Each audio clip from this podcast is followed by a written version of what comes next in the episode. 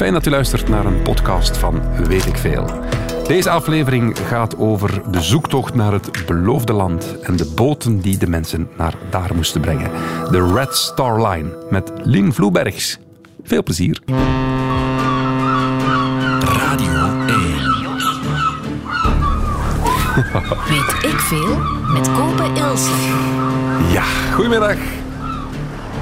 We zitten op een boot deze middag in Weet ik Veel. Want we gaan naar Amerika. Kan je het je voorstellen? Jaren 20. We hebben het gehad in Europa en we denken, kom on.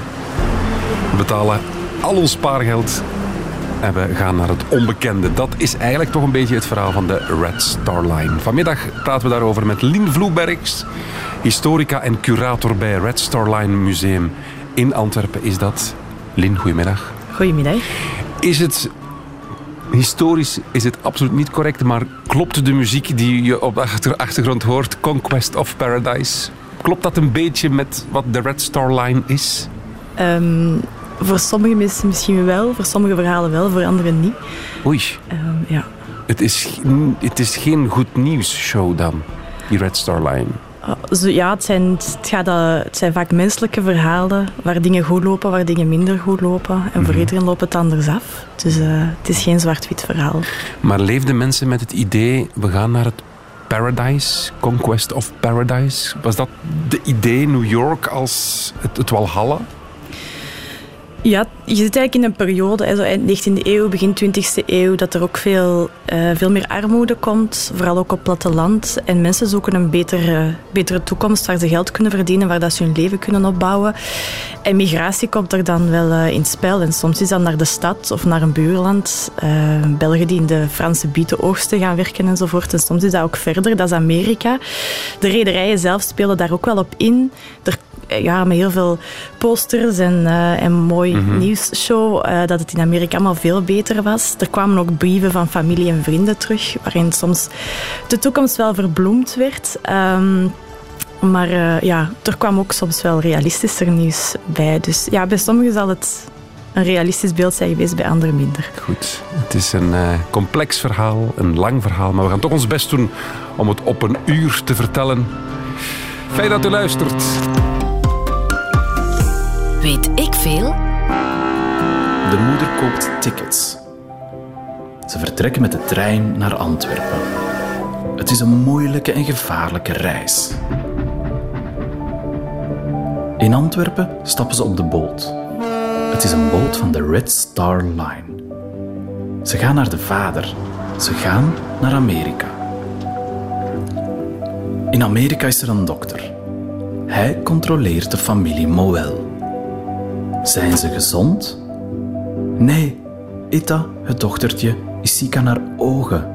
Ze mag Amerika niet binnen. De moeder stuurt haar dochter alleen terug. Het is een hele moeilijke keuze. Zo is het.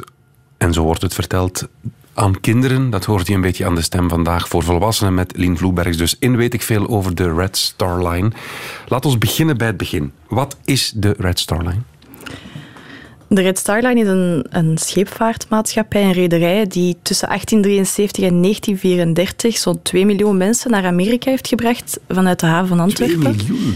Ja. Wauw. En dat waren mensen uit Oost-Europa, uit Duitsland. ehm, en een 10% van hen waren, waren Belgen. Dus zo'n 200.000 daarvan Belgen. Noemen we dat massa-immigratie of viel dat mee? Was dat echt zoiets van, ja, we kunnen wel weg? Ja, migratie kwam toen wel in een stroomversnelling. Hè. Eh, migratie is, is iets van alle tijden. Dat heeft ons ook gevormd, onze culturen, onze wereld. Ehm, maar zo in de 19e eeuw zie je dat dat eh, in een versnelling komt, omdat ja, de stoomschepen ehm, ja, in, in, in introductie komen. En het wordt gemakkelijker om naar Amerika te gaan. Hè. Je doet er maar tien dagen over, terwijl dat het daarvoor veel, veel langer duurde. Ehm, en de prijzen worden ook betaalbaar, dus er gaan meer en meer mensen. Het gaat in totaal tussen 1850 en 1950 is het zo'n ja, meer dan 40 miljoen mensen die vertrokken zijn vanuit Europa. Dus dat is wel een hele, ja, een hele grote groep. Je zegt, het wordt betaalbaar. Wat moet ik me daarbij voorstellen? Wat, wat kostte dat? Ja, die prijzen fluctueerden wel. Hè. En, uh, wanneer er meer vraag was, um, dat, dat veranderde dat. Maar wij hebben eigenlijk de berekening voor een aantal jaar gemaakt, zo begin 20e eeuw. En meestal, ja, als we het dan over uh, het geld van vandaag hebben, of de, de, de, waarde van vandaag, gaat het tussen 500 of de 1000 euro voor een ticket. Amai. Dus voor mensen was dat wel veel. Het was dan vaak ook een strategie dat de, de man eerst ging en een ticket betaalde. Dat was dan vaak al heel het spaargeld dat eraan opging. En dan in Amerika hard werkte om de vrouw en de kinderen uh, later over te brengen. Dat was eigenlijk een strategie om dat mogelijk uh, te maken. En de mm -hmm. allerarmsten konden niet, konden niet vertrekken. Die zaten gevangen op het oude continent. Ja, of die, die zochten daar uh, oplossingen voor een beter mm -hmm. leven. Ja. Mm -hmm. je zegt het was een rederij, dus er waren meerdere schepen. Het is, de Red Star Line is geen schip. Dat is een rederij met verschillende schepen dan. Ja. Doorheen de hele periode heeft Red Star Line zo'n 23 schepen gehad, maar ze charterden ook schepen van andere uh, rederijen als het nodig was, als de vraag hoog was. Mm -hmm. En de schepen hadden allemaal een naam met uh, land, de Zeeland, de Penland, de, de Belgeland, de Westerland. En zo waren zij ah, eigenlijk okay. ja, bekend. Waren dat dan concurrenten van de Titanic? Is dat, dat, is dat, de Titanic was toch ook een schip dat dan vanuit Engeland, dacht ik, hè, van -hmm. naar, uh, ook naar Amerika voer, vaarde? Dat, dat, is het, dat is een concurrent gewoon. Ja, eigenlijk waren al die, die rederijen wel concurrenten van elkaar, maar daarnaast werkten ze ook wel, wel samen. Hè. Dus um, zeker ook in die concurrentiestrijd zorgde ervoor dat, uh, dat ze de, de reis voor de derde klasse passagiers zo aangenaam mogelijk maakten. In de 19e, eind 19e eeuw was dat, was dat nog heel, heel moeilijk. Um, ja, om, om eigenlijk die mensen ook wel te, te lokken, want je wou, je wou de passagiers wel hebben. Belgen ja, ja. konden bijvoorbeeld ook vanuit Engeland vertrekken en dat was dan iets goedkoper. Dan nam je de boot uit Antwerpen naar Engeland, daar de trein naar de vertrekhaven um, en kon ah, je vanuit okay. daar vertrekken, maar dat was meer gedoe, je was langer onderweg. Um, ja. Dus er was wel concurrentie. Um, waar was de Red Star Line dan zo wat de Ryanair van de rederijen of eerder de Lufthansa? Of de, was het, waar, zat, waar, waar zat dat precies? Oh, dat, is moeilijk, uh, dat is moeilijk te zeggen. Nee. Um, ik denk dat de meeste rederijen wel ongeveer dezelfde. Ah ja, het was basis. niet zo dat er toen al werd low-cost gevaar. Nee, dat, uh, dat, dat. Ja, de, je, je ziet ook wel veranderingen door in de tijd. Bijvoorbeeld op, in het begin had je enkel eerste klasse en derde klasse. Dus de luxe passagiers en de tussendekpassagiers waren de, de echte migranten in de cargo-ruimte eigenlijk. Um, en op een gegeven moment wordt er ook wel geëxperimenteerd met bijvoorbeeld tweede klasse. Dat zijn de mensen die al iets beter kunnen betalen, maar nog niet in eerste klasse kunnen gaan. Oh, ja. En die moeten bijvoorbeeld niet op Ellis Island sowieso door de medische controle. Dus als je iets te verbergen had, was dat wel een goede optie. Dus er wordt wel geëxperimenteerd en gevarieerd. Ellis Island, dat is voor straks, want dat is de plek waar, waar je dan gescreend werd voor je Amerika binnen mocht. Daar gaan we straks over praten. Eerst nog even die overtocht. Klopt het dat want wij denken altijd dat het van Antwerpen naar New York was, maar dat, dat was niet per definitie zo. Ja, de Red Star Line is eigenlijk opgericht met de bedoeling vanuit Philadelphia te varen, omdat ze ook wilden um, olie transporteren, die dan van, vanuit die haven naar, naar Antwerpen kon komen. En op de terugweg naar uh, Philadelphia zouden ze dan passagiers en migranten meenemen. Maar dat is er nooit van gekomen, omdat de Amerikaanse overheid eigenlijk zei van dat is te gevaarlijk, passagiers en olie op één, in één schip. Uh, dus eigenlijk, ja, Philadelphia was het idee, maar de vraag naar, naar New York was echt wel groter vanuit die passagiers, omdat daar al veel migranten gemeenschappen waren en, en de verbindingen met heel het land. Dus eigenlijk ja. al heel snel is die focus toch op New York gekomen. We gaan eens over de mensen praten. Hè. Een van die twee miljoen mensen was een muzikant, Irvin Berlin. Spreek ik het juist uit? Ja. Ja, hè, zoiets. Zegt me je misschien niet direct iets, die naam, maar dit nummer zeker wel.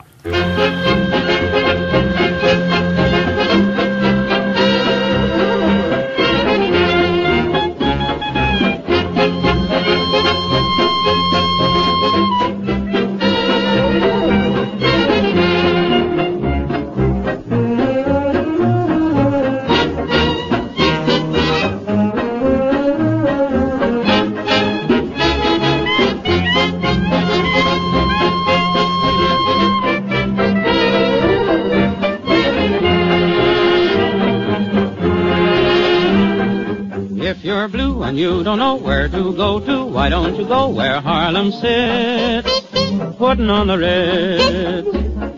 Spangled gown upon a bevy of high browns from down the levee, all misfits, putting on the Ritz. That's where each and every Lulu belle goes every Thursday evening with her swell bows rubbing elbows.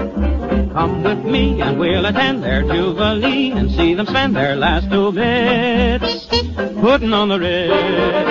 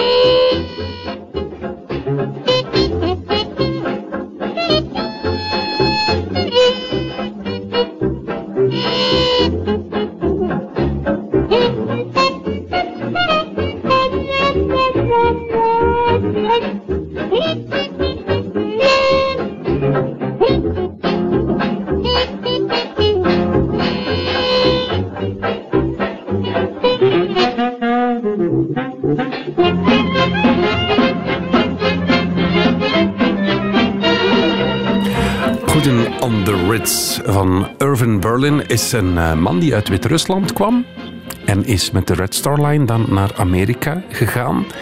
De piano staat bij jullie in het museum, dacht ik, hè? Ja, ja die hebben we inderdaad ehm, in ons museum staan, een van zijn piano's. Uh, ja, hij is zo wat klassieke, of het wordt toch voorgesteld als het klassieke American Dream verhaal. Hè. Ze zijn echt de, de, armoede ontvlucht. En ook als ze in New York aankwamen, was het eigenlijk bittere armoede voor die familie. Zijn vader is ook vroeg gestorven, dus hij is echt als, als tiener al beginnen werken, vooral in de krantenverkoop. En zo is hij wel ja, in, in contact gekomen met de straten van New York en de muziek uh, mm-hmm. daar. En heeft hij zo zijn, zijn weg gebaand. En ja, een van de grootste singer-songwriters, ja. componisten geworden van Amerika. Ja. Dat is nu inderdaad een succesverhaal, maar waarom vertrokken mensen in die tijd? Was het hier Maleise? Ja, voor veel, voor veel mensen toch wel, omdat er heel veel veranderingen in de economie en in het leven gebeuren op korte tijd. Dus zo, ja, de industrie werd, werd uh, werd veel groter. Uh, waardoor dat mensen die op het platteland leefden, die, die daarvoor nog thuis aan thuisindustrie konden doen, dus naast hun, hun werk op het land als landbouwer, konden zij ja, dingen maken voor de industrie, mm-hmm. uh, textiel enzovoort. Dat viel eigenlijk allemaal weg. Dus die extra inkomsten vielen weg. Er was ook echt versnippering van de landbouwgrond, waardoor het vooral ja, in de landbouw of het platteland wel heel moeilijk was. Die mensen gingen naar de steden waar dat ze in de industrie konden, konden werken, maar dat was ook niet altijd... Uh... Ja, en dan die Eerste Wereldoorlog was ook ook geen reclame, denk ik. Ja, en dan zeker in Oost-Europa en het Russische Rijk. Hè, waarom dat ook uh, veel Joden het Russische Rijk vertrokken, was dat er ja, echt wel discriminerende anti-Joodse wetten waren. Het was voor Joden niet gemakkelijk om overal naar school te gaan, te werken, bepaalde stukken grond te hebben. Um, en bovendien, ja, ook pogroms, dat zijn anti-Joodse gewelddadigheden. Als er onrust was, richtte zich dat ja, op momenten wel op, op de Joodse bevolking. Dus die, die mensen vertrokken ook. Uh, mensen die zich niet bij het, het tsaristisch leger in Rusland wouden aandienen. Jonge mannen die, die, de, die de dienstplicht wouden ontlopen, die, kon, die vertrokken ook. Um, ja, en dan zeker de Eerste Wereldoorlog, die in Oost-Europa nog veel langer tot, tot conflict en tot oorlog heeft geleid. Mm-hmm. Maar die moesten dus eerst wel van, van, van die Russische regio helemaal naar Antwerpen komen, om, om te, of konden ze ook naar Amsterdam. Was, was het enkel vanuit Antwerpen dat die Red Star Line vertrok? Ja, de, voor de Eerste Wereldoorlog uh, zeker enkel vanuit Antwerpen de Red Star Line. Maar mensen konden ook naar Hamburg of naar Bremerhaven gaan. Of, of uh, inderdaad in, in Frankrijk of in Nederland waren er ook havens met eigen rederijen die daar stopten of vertrokken. Um, maar Antwerpen was eigenlijk wel uitzonderlijk goed uh, aangesloten op het, op het spoorwegennetwerk dat tot heel Oost-Europa leidde. De langste, okay. ja, de langste route was eigenlijk rechtstreeks vanuit Odessa tot Antwerpen. Dat was vier dagen onderweg zijn. En onderweg had je heel veel controles. Je moest ontluist worden, gedesinfecteerd worden, je bagage gecontroleerd. Um, er waren speciale wagons, vierde klasse was dat dan, voor de migranten. Uh, soms werden die wagons ook afgesloten, zodat er zeker geen andere passagiers bij konden. Niet veel lucht, niet veel zitplaats. Dus dat was zeker geen, geen fijne... Het is geen business class trip, nee, hè, als nee. ik het zo hoor. Je hoort Lien Vloebergs, historica en curator bij Red Star Line Museum, want het gaat over de Red Star Line in Weet ik Veel vandaag. Laat ons eens vertrekken, hè. En we zitten op zee, Lien. Hoe lang moeten we varen? Tien dagen. Tien dagen, dat lijkt me niet zo lang. Of, of was dat een snelle verbinding of een normale verbinding in die tijd? Dat was een normale verbinding. Het is door de stoomschepen dat dat echt wel... Uh, daarvoor was je een maand of zes weken onderweg met de mhm. zeilschepen. En tien dagen was wel normaal. Soms, ja, als er storm was of, of zo, kon het wel oplopen. En was het recht op recht, of zoals de vliegtuigen tegenwoordig, eh, die, die vliegen eigenlijk in een, in een boog, omdat ze altijd wel ergens moeten kunnen landen, of ging die boot gewoon recht op recht? Um, er werden tussenstops uh, gemaakt in Engeland uh, vooral, maar voor de rest was het uh, ja, rechtstreeks naar de, naar de bestemming. En ho hoe moet ik mij dat voorstellen aan boord? Want tien dagen, ja, tegenwoordig cruiseschepen hebben cinemas, hebben, hebben een zwembad. Hoe was dat op die Red Star Line? Er is wel een grote evolutie geweest. Hè. Als je het hebt over de jaren 1870, 1880, zitten zeker zo die, die tussendekpassagiers, die derde klasse uh, migranten, in hele grote ja, ruimtes waar alles gedaan moet worden. Mensen slapen daar, de kinderen proberen daar zich te amuseren door te spelen. Uh, mensen die zeeziek zien, zijn, ja, die liggen daar af te zien. Uh, je kan ook op het dek gaan, maar enkel als het goed weer is. Dat is niet altijd mogelijk. Mm -hmm. um, maar uh, ja, je ziet dan bijvoorbeeld de Belgeland die in 1923 de eerste afvaart kent. Daar zijn die derde klasse kajuiten eigenlijk per vier. Um, veel, veel, ja, veel gemakkelijker en comfortabeler. Dus er is echt wel die evolutie. En een groot verschil tussen eerste, tweede en derde klas. Hè. Op de ja. Belgeland had de eerste klasse bijvoorbeeld ook een, zelfs een zwembad, fitnessruimte, salons. Dat bestond al toen? Ja, ja. En kon je zoals in Titanic het shot met Leonardo DiCaprio en Kate Winslet, kon je zo van voor gaan staan en I'm the king of the world? Was, was dat, zou dat mogelijk geweest zijn? Oh, ik weet niet of dat je op dat op dat uiterste spitsje mocht. Want blijkbaar dat zou een fout zijn in de film. Eigenlijk mochten passagiers daar gewoon niet komen wegens levensgevaarlijk. Ja, ja, er zijn echt maar bepaalde delen waar je ja, mag, voilà. mocht komen. Dus je zegt de Belgenland, hè, want we hebben al geleerd vandaag dat de Red Star Line een rederij was en dat de boten hadden namen met landen. In Zeeland had je gezegd, mm. Belgenland. En daar is zelfs een nummer voor gecomponeerd voor die Belgenland. Hè? Ja echt een melodie en dat was enkel voor die boot? Of hoe, hoe zat dat precies? Um, die, ja, ik, ik, weet niet juist wie of, of waarom en hoe dat gecomponeerd is, maar dat werd wel in ieder geval gespeeld aan boord van de Belgeland. Dus die eerste klasse had ook heel veel entertainment en amusementsmogelijkheden. En ja, de, in de balzaal werd er wel eens een bal georganiseerd en daar werd ook wel speciaal muziek voor uh, gemaakt. Dit is de Red Star Line Belgenland. Hupla!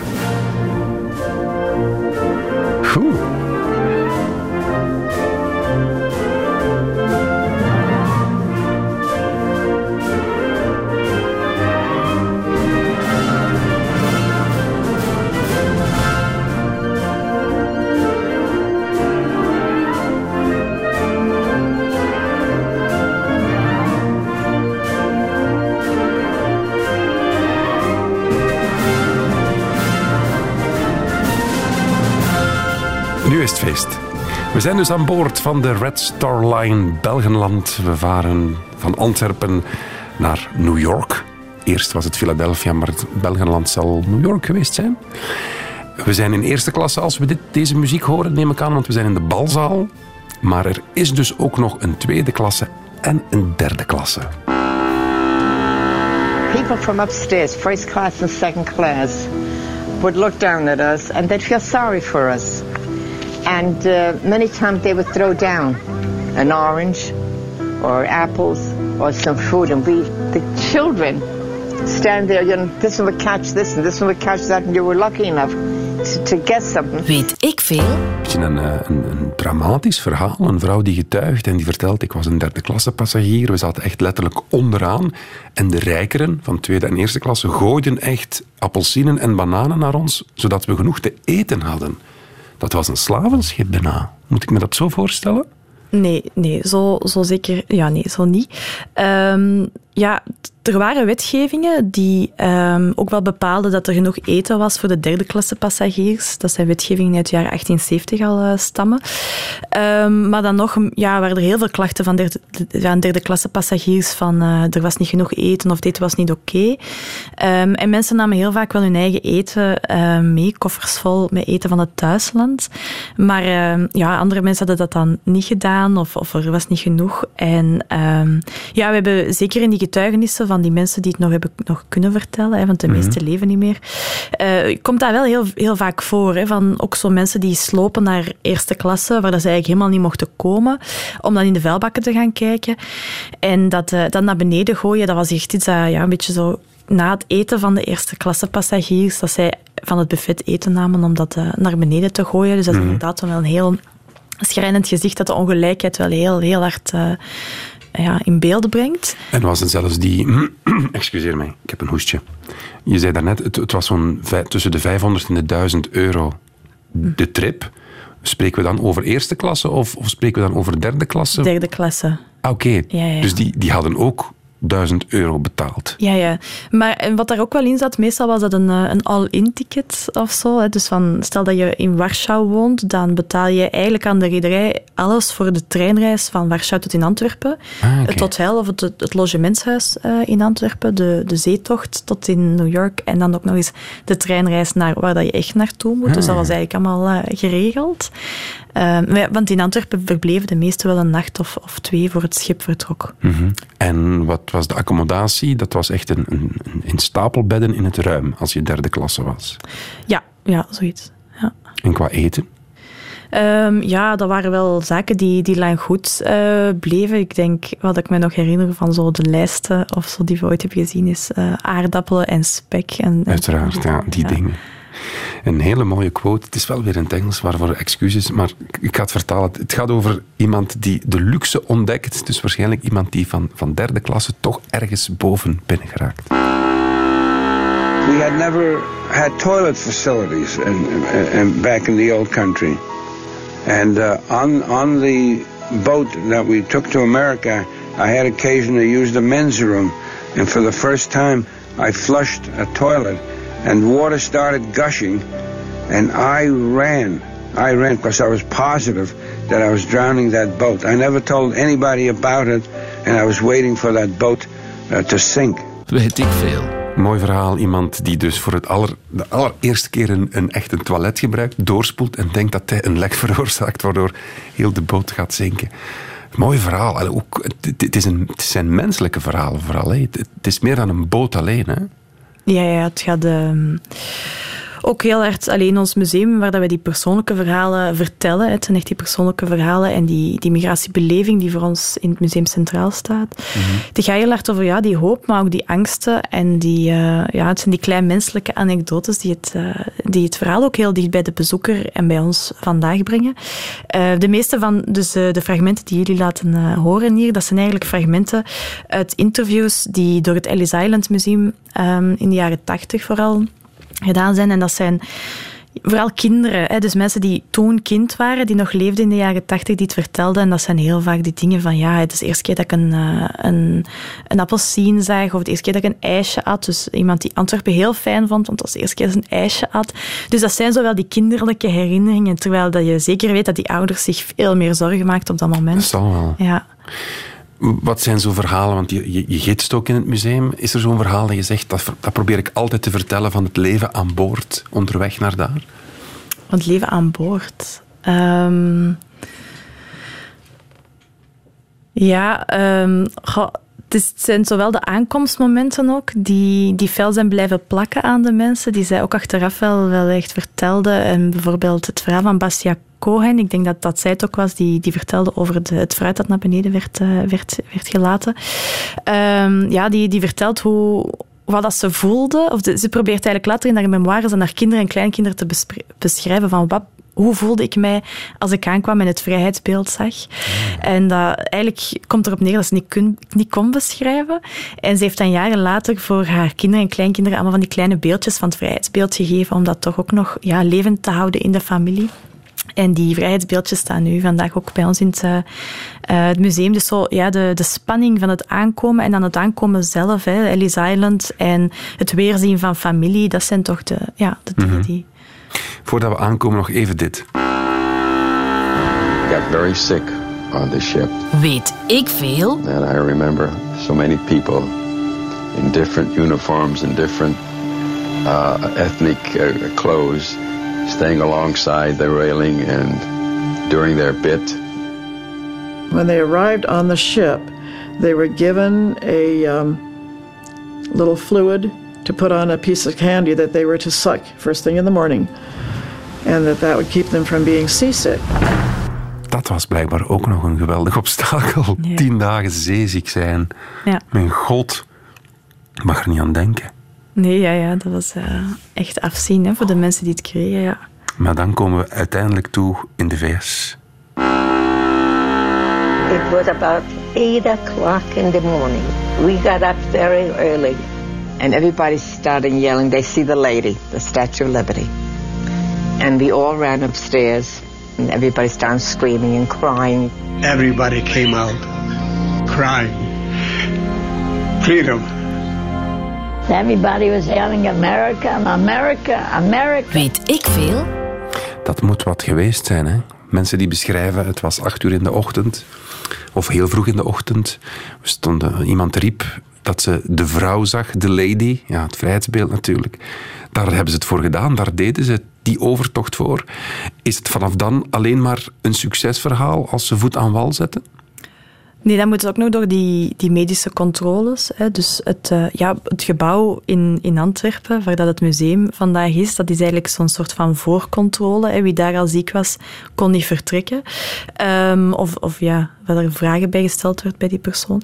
Um, en ja, in, in, op Ellis Island deed je, deed je dat nog eens. En dat was een heel grondige controle. En dat was wel een medische controle. Mensen die bepaalde besmettelijke ziektes hadden, of waarvan ver, verwacht werd van jij gaat niet in je levensonderhoud uh, kunnen voorzien zelf, die mochten niet, niet passeren. Uh, had jij een ziekte waar je van kon genezen, dan, dan als je het kon betalen, mocht je op het hospitaal van Ellis Island uh, blijven tot je beter was. Maar andere mensen werden, werden teruggestuurd. Teruggestuurd? Ja. Dus gewoon terug de boot op? Ja, 10% werd eigenlijk uit de, uit de controle, uit de rij gehaald van, nou ja, moeten we verder, verder onderzoek doen. En uiteindelijk is 2% dat is uh, teruggestuurd. Maar ja, in de vertrekhavens zijn er ook al mensen tegengehouden, hè, maar 2% wordt teruggestuurd. En ja, dat zijn dan mensen die het misschien nog eens kunnen proberen of, of voor wie de droom eindigt, ja. Mm -hmm. Er is zo'n verhaal van uh, Ethel Belfer. Ja. Spreek ik het goed uit? Ja. Een Joodse familie uit Oekraïne. Kan je, kan je dat eens vertellen? Ja, ze kwamen uit, uit Bessarabië, wat dat vandaag uh, Moldavië is. En zij, zij vertrekken na de, na de Eerste Wereldoorlog. En bij aankomst op Ellis Island, dus is het een, moeder, vader en uh, um, broers en zussen, dochters en, en, zonen. En Ethel, ja, bij Ethel wordt eigenlijk een uh, mentale beperking vastgesteld op Ellis Island en zij moet terugkeren. En dus als dat de familie voor de keuze, keren wij allemaal terug of sturen wij onze kleine dochter van, ik denk oh, dat ze op dat moment acht jaar is, ja, dat meen je niet. terug naar, uh, naar Antwerpen of naar Europa. En ze beslist dat de vader meegaat met Ethel naar Antwerpen om te zien wat de opties zijn. En ze kloppen aan bij Ezra, dat is een Joodse hulporganisatie die het meisje naar Stuivenberg ziekenhuis in Antwerpen stuurt, waar dat ze ge, ja, ja, ja, verzorgd wordt. Waar dat zij ook de diagnose stellen van, ja, zij moet worden opgevangen. Naar een katholieke instelling in, uh, in Lokeren. En de vader gaat terug naar Amerika om daar met zijn vrouw en zijn andere kinderen een nieuw leven te starten. Um, en er blijven, ja, het dossier van, van die instelling van, van dat meisje is, uh, is ook bewaard gebleven. En daarin zie je de brieven nog van de ouders die dan blijven communiceren met die, met die instelling van ja, is ze beter? Wordt ze beter? Kan ze nu terug proberen? Kan ze naar het Amerikaanse consulaat gaan om, om, om te mogen vertrekken? En dat, dat is maar niet. Dat is maar niet het geval. Dus in 1929, uh, een paar jaar nadat dat meisje is teruggestuurd, gaat de mama nog eens op bezoek. En daar merkt ze ook van ja, Ethel gaat daar niet van genezen. Dat gaat niet veranderen. Dus ze Mhm. beslissen om Ethel naar een tante uh, terug in Oost-Europa te sturen. En daar zal ze ook omkomen tijdens de Holocaust in de Tweede Wereldoorlog. Dus, en eigenlijk doet die familie het, het goed in Amerika. Die beginnen daar een zaak, die hebben het goed. En ja, Amerika was bang. Het was een wetgeving van die mensen kunnen niet voorzien in hun eigen levensomstandigheden. Maar ja, zij had waarschijnlijk wel gewoon onderhouden kunnen worden door haar familie Tuurlijk. in Amerika. Dus dan, dan ja, ze Maar- toch aan denken van ja, die wetgevingen. Ehm, ja, wat, dat, wat zijn impact dus- dat heeft. Hè? Ja. Op, op Ellis Island zijn onmenselijke beslissingen genomen. Families zijn uit elkaar ge- getrokken. Er zijn kinderen teruggestuurd of er zijn moeders teruggestuurd en dan de rest van het gezin verder gegaan. Ja. Zo'n dingen speelden zich daar af. Zo'n dingen speelden zich daar af. Zeker niet bij de meerderheid. Hè. Het is 1%, eh, 2% dat wordt teruggestuurd. Ja, 2% En, eh, van 2 miljoen, dat ja, is veel volk. Hè? Ja, ja, ja. Goh. Dat moet verschrikkelijk zijn. Want wat, was, wat, wat waren de, de voorwaarden om, om tot Amerika te mogen toetreden? Ja, je moest gezond zijn, je moest een arbeidskracht kunnen zijn. Hè. Dus dat, dat speelde heel erg in het debat. Het was al sinds eind 19e eeuw dat er eh, ja, de, discussie heerste van gaan wij zomaar iedereen nog tegenlaten, uh, toelaten in, in Amerika? In de 19e eeuw werd er al eigenlijk een... Uh, ja, aan banden gelegd dat Chinezen zomaar konden binnenkomen. En dan na de Eerste Wereldoorlog ja, treft dat ook veel meer de, de Europeanen. Maar daarvoor waren er zo wat tussenmaatregelen van bijvoorbeeld ook alleenstaande zwangere vrouwen mochten ook niet binnen. Van waren zij wel moreel um, aanvaardbaar voor Amerika en konden zij wel in hun ja, een job uitvoeren, waardoor dat ze nog geld verdienden voor, voor het kind en voor zichzelf. Dus daar zitten heel veel Alleenstaande morele... zwangere vrouwen mochten niet binnen. Ja, ja, ja. Ook als alleenreizende vrouw moest jij worden opgehaald, na de Eerste Wereldoorlog was dat, door een mannelijk familielid. Hè, door je verloofde, door je man, door je vader, door je oom. Maar je mocht zomaar niet Amerika binnen. Terwijl alleenstaande mannen dat natuurlijk wel mochten. Omdat ze werkkrachten waren. Omdat ze, de, ja.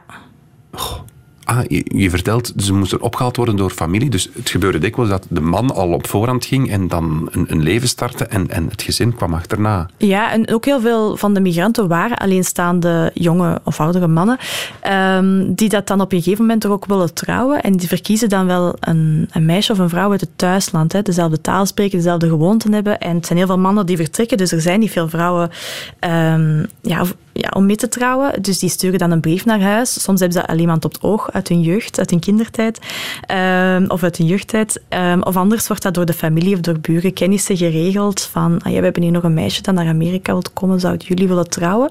En soms gaat die man dan terug naar Europa om daarmee te trouwen en dan komen ze samen naar Amerika. En soms stuurt hij gewoon een scheepsticket op om dan te trouwen bij aankomst. Romantisch. Ja. Radio 1. Weet ik veel? Met Lien Vloebergs vandaag, historica en curator bij Red Star Line Museum. Lien, we hebben al heel veel bijgeleerd, waarvoor dank. Maar wat ik niet wist, is dat Albert Einstein geregeld de Red Star Line gebruikte. Dus ja. niet voor te emigreren of voor te migreren, maar puur als een soort transportmiddel. Ja, hij heeft een paar keer op de, op de Ritstaglaan gevaren. Hij, hij vaarde eigenlijk heel vaak tussen Europa en, en Amerika, waar hij, waar hij werd uitgenodigd om te komen spreken uh, enzovoort. En soms gebruikte hij de Ritstaglaan, soms ook andere, andere rederijen wel. Um, in 1930 heeft hij een keer uh, op de Ritstaglaan gezeten en in 1933 is hij ook teruggekomen uit Amerika op de Belgenland. Mm -hmm. um, en het is eigenlijk onderweg uh, terug naar Europa, dus het is op dat moment dat de nazi's ook al aan de macht zijn en dat hij te horen krijgt dat, zijn, uh, dat ja, een van zijn huizen um, ja, vernietigd of, of door elkaar gehaald is door de, door de nazi's. En hij beslist om niet meer terug te keren naar Duitsland. Dus op, aan boord van de Red Star Line schrijft hij eigenlijk zijn ontslagbrief.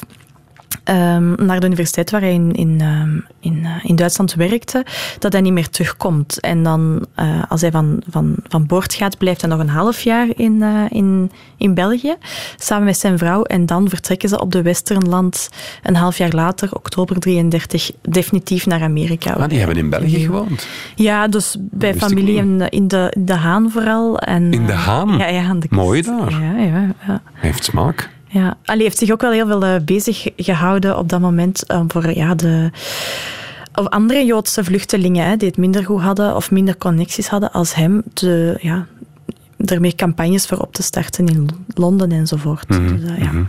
Dat zijn allemaal verhalen die je kan terugvinden in het Red Star Line Museum. Hoe, hoe is het met het museum? Want ja, corona was ook geen cadeau, neem ik aan proberen jullie te evolueren? Want ja, dat verhaal is dat verhaal. Hoe, hoe houden jullie dat fris? Ja. ja, los van corona zijn we zeker al de laatste jaren uh, heel hard bezig met dat, dat verhaal ook um, verder te onderzoeken en dat open te trekken. Want Red is voor ons eigenlijk een, uh, ja, een vorm van migratie die op die plek, uh, in dat gebouw ook heeft plaatsgevonden, aan de Rijnkaai, waar dat al die mensen zijn vertrokken. En we hebben eigenlijk in eerste instantie bij de opening van het museum heel hard geprobeerd al die verhalen terug binnen die muren, binnen dat gebouw te, te krijgen. En nu gaan we ook meer en meer onderzoek doen naar, naar verhalen van migratie sinds de Red Star Line-periode. De Red Star Line verhalen blijven wel op de eerste plaats onze inspiratie. Die zorgen ervoor dat wij vragen over vandaag stellen en tegelijkertijd zorgen onze bezoekers ervoor dat we met een nieuwe blik naar onze uh, Red Star Line verhalen uh, kijken. En zo hebben we bijvoorbeeld vorig jaar in september uh, een nieuwe tentoonstelling geopend over liefdesmigratie. Destination Sweetheart heet die. En die loopt nog altijd tot 26 september. En het is eigenlijk vanuit die verhalen van vrouwen die, die naar, naar mannen in, in Amerika migreerden voor de liefde om te trouwen, dat we, die, ja, dat we toch die liefdesmigratie iets heel opmerkelijk vonden, iets heel bijzonder vonden en dat we ons afvroegen van ja, migratie is altijd een sprong, maar als dat is om bij iemand te zijn, bij, bij een liefde, is het dan niet extra spannend of extra moeilijk? Ja. En dan zijn we onderzoek beginnen doen naar uh, liefdesmigranten van ja, begin 20e eeuw tot um, vandaag. En dat zie je dus nu in die. Vertel in eens een mooi verhaal daarover. Een liefdesverhaal. Ja, um, misschien het verhaal van, uh, van Ida France. Zij is de vrouw van Vic Mees, voetballer Vic Mees. Mm -hmm. Tijdens de Tweede Wereldoorlog wordt zij, um, ja, sluit zij zich op het einde van de oorlog in 1944 aan bij het uh, Britse leger. En zij wordt naar Schoten gestuurd. Op dat moment is, is Vlaanderen eigenlijk grotendeels al bevrijd. Um, maar de Duitsers blijven uh, ja, bommen werpen op Antwerpen onder andere. Um, en, de strijd is nog niet helemaal geleverd. En zij en 300 andere vrouwen uh, zitten daar als, uh, ja, om, om die, die bommen op te sporen op de radars. Uh, en daarna kunnen die uit de lucht geschoten worden. Dus dat is een heel... Allee, zij is er echt wel in, ja, in, in oorlogstoestand. en... Maar er zijn ook vrije momenten. Er zijn ook ja, momenten dat ze zich proberen te, um, te amuseren. Dan gaan ze naar de cafés in Schoten. En Vic Mees is de zoon van twee caféhouders. Uh, zijn de voetballer. De voetballer van een Antwerp, Vic ja. Mees. Um, en hij is 18. Hè, zij is een paar jaar ouder, begin de 20. En, uh, en ja, zij was hem had hem al een beetje in het oog. En als hij 18 wordt, op die avond komt hij door het café en uh, ze beslist hem drie kussen te geven. En dat is ook de manier waarop dat hun relatie ontstaat um, op zijn verjaardag. En ja, ze beslissen om, uh, om samen te blijven. En zij migreert voor hem vanuit Engeland naar, uh, naar Schoten. En dat klinkt alsof dat, dat niet ver is, of dat dat geen moeilijke stap um, is. Dat, dat, ja, dat is Europa. Mm -hmm. Maar eigenlijk is dat, is dat wel. Hè. Dus zij komt uit, een, uit ja, Engeland, dat op dat moment toch iets feministischer ook is. En waar de vrouw een heel andere rol heeft. Terwijl dat ze dan in uh, Schoten van de familie bijvoorbeeld alle schoenen krijgt van de mannen van de familie om die te kuisen. En daarin komt ze wel zo wat in opstand. En dan zegt ze, ja, mijn vader in, in Engeland deed dat niet. Uh, dus ik ga dat hier ook niet doen. En het is, ja, dat is een, echt een hele sterke, prachtige vrouw geweest. We hebben de kinderen geïnterviewd, want zij, zij leven allebei niet meer. Maar zij kunnen prachtig getuigen over zo, ja, die liefde tussen hun ouders en hoe moeilijk dat, dat soms ook wel niet was. Dat ze soms ook echt wel bijna mijn verlies ging klaarstaan van ik weet het niet meer. En mm -hmm. Fik die ook wel zei van ja, als het niet meer gaat, dan, uh, dan keren we terug. Dus hoe dat, dat heel hun leven eigenlijk gevormd en uh, omspand heeft. Ja. Mooi. Destination Sweetheart te zien op dit moment nog in ja. het Red Star Line ja. Museum. We hebben nog vijf minuten. Mm -hmm. um, ik heb nog toch nog een paar kleine, concrete vraagjes. We doen gewoon zo een, een, een, snel, een snelle ronde. Hè? Terug naar de jaren dertig. We zitten in de sfeer van de Red Star Line. Bijvoorbeeld was er een soort hoe, hoe, koop je een ticket voor de Red Star Line? Ik heb begrepen dat dat in het dorp verschillende mensen waren. Dat er niet echt een, een, soort balie of een winkel was, maar dat je dat her en der kon kopen. Klopt dat? Ja, je had in Antwerpen zeker ook wel veel verschillende officiële, grotere uh, agentschappen. En eigenlijk over heel, heel Europa. Um, maar dat gebeurde soms ook wel informeler. Hè. In, in, in België had je ook wel de uh, ja, lokale mensen die uh, een café hadden of kapper waren bijvoorbeeld, die een centje bijverdienden door de verkoop van tickets. En die kon op heel uh, informele manier ook zeggen van ja, de dien is vertrokken en die heeft daar heel goed, ik heb daar een brief van gekregen, wat dat natuurlijk wel ja, mond-aan-mond reclame voor Amerika was. En uh, ja, die verdiende een percentje op de tickets. En, en hoe zag dat zo'n ticket eruit? Was dat een, een boekje met dan inderdaad voor de treinreis één, voor de boot, voor dat, voor dat, voor dat? Hoe zag dat eruit? Ja, dat was eigenlijk een A4-pagina um, waar dat alles op uh, beschreven stond en de stempels uh, van de agent enzovoort ook op. avond. Ja. Eh, ja. En moest je al een bestemming hebben of, of mocht dat blanco zijn? Want tegenwoordig als je naar landen reist, moet je dikwijls al een, een adres waar je verblijft invullen. Was dat toen ook al zo? Als je aan boord ging van het schip, werd wel ingevuld. En ook, ook voordien bij de controle van waar ga je naartoe, ga je naar familie. Eh, ja, ja, je moest wel een adres opgeven. Dat wel. Ehm, een kleine reactie van Paul Joris. Mijn overgrootmoeder is na een liefdeshistorie naar de VS vertrokken in 1900 met de Red Star Line.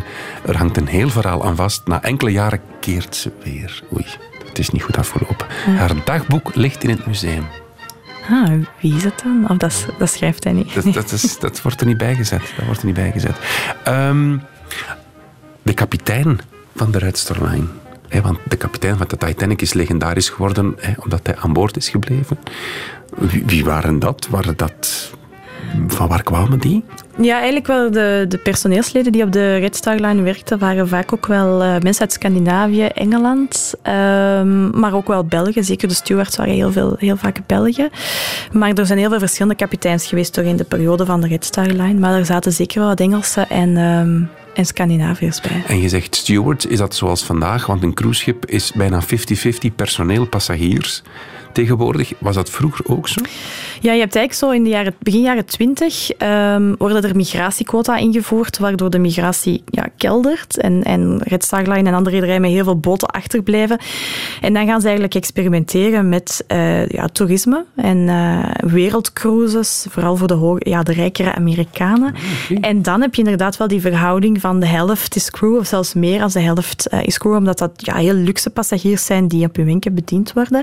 Maar ehm, voordien was dat eigenlijk ja, een andere ratio. Mhm. En hoe is het dan uiteindelijk gestopt met die Red Star Line? Is, is dat failliet gegaan? Ja, dus door die moeilijkere periode in de jaren 20 en dan ook nog de economische depressie, begin jaren 30, ehm, ja, ga ik heel veel rederijen in de, in de problemen. En in 1934 wordt de Red Star Line inderdaad geliquideerd. En het is dan een Duits-Joodse zakenman die de naam overkoopt en twee schepen. Maar hij wordt ook ehm, ja, wordt door de nazi's gevangen gezet een aantal jaar later. Ehm, en dan verkoopt Duitsland de naam aan de Holland-Amerika-lijn, die nog tot 1950 een, uh, ja, een vaart Antwerpen-New York Mhm. blijft houden. Zou het kunnen? Stel nu, zouden we nu de Red Star Line terugleven in kunnen blazen en, en, en een toeristische verbinding Antwerpen-New York? Zou dat, zou dat haalbaar zijn? Ja, ik denk dat dat uh, evenveel kost, allee, evenveel zal kosten voor passagiers dan vliegen. Maar, uh, ja, ja, maar het is toch een belevenis? Maar het is wel een belevenis. Dat moet toch fantastisch zijn? Ja, en er is ook wel een tendens dat er meer en meer traag gereisd wordt. Ja. En, uh, ja. Maar wel milieuvriendelijk. We gaan dat niet met van die vervuilende dingen doen. We Ja. gaan echt zo'n een stoomboot. Is dat milieuvriendelijk? Was dat eigenlijk milieuvriendelijk? Of? ja, daar vrees ik voor. Maar ja, ik weet niet... Nee, dat is met, tegenover, met kolen waarschijnlijk. als- en zo. ja, ik weet niet tegenover vliegtuigen wat dat eh, is, maar... Het zal leuk zijn. Red Star Line, als er een ondernemer luistert, opstarten die handel. We naderen het einde, jammer genoeg, maar dan moet ik bewijzen, heb ik, ik veel. wel goed geluisterd vandaag. Kort quizje om af te ronden met Lien Vloebergs, onze experte over de Red Star Line. Come on, Lien. Ja. Hoeveel mensen werden er door de Red Star Line in totaal naar Amerika Als gebracht? ik me niet vergis, waren dat er 2 miljoen. En hoeveel van hen waren Belgen? Is dat, een, is dat al de tweede Dat is al vraag? de tweede vraag. Ah, ja, wacht, dan ga ik eerst even mijn morele Ja, boost doen. ja, ja. ja, ja. ja. Goed gedaan. Eh, wat was de tweede vraag? Sorry. Hoeveel daarvan waren Belgen? Eh, mm, 10 procent? Ja. Klopt het? Ja, goed, tof. Hoe lang was je gemiddeld onderweg naar Amerika? We hebben het net nog gezegd, hè. 10 dagen. Ja. Oh, 3 op 3. Wat betaalde je voor een derde klasse ticket? Ehm, omgerekend naar vandaag, Ja. eh, tussen de 500 en de 1000 euro. Ja. Goed, hè? 4 op 4. Nog laatste. En hoeveel procent van de mensen die in New York aankwamen werden uit de rij gehaald voor extra controle? Ehm 20 procent. 10 procent. Wel, 4 op 5. Daar doen we het voor. Lien, dank je wel. Ja, gedaan. Radio 1. Weet ik veel? Dit is het einde van deze podcast van Weet ik Veel. Weet ik Veel is trouwens een programma van Radio 1. Op radio1.be vindt u nog veel meer.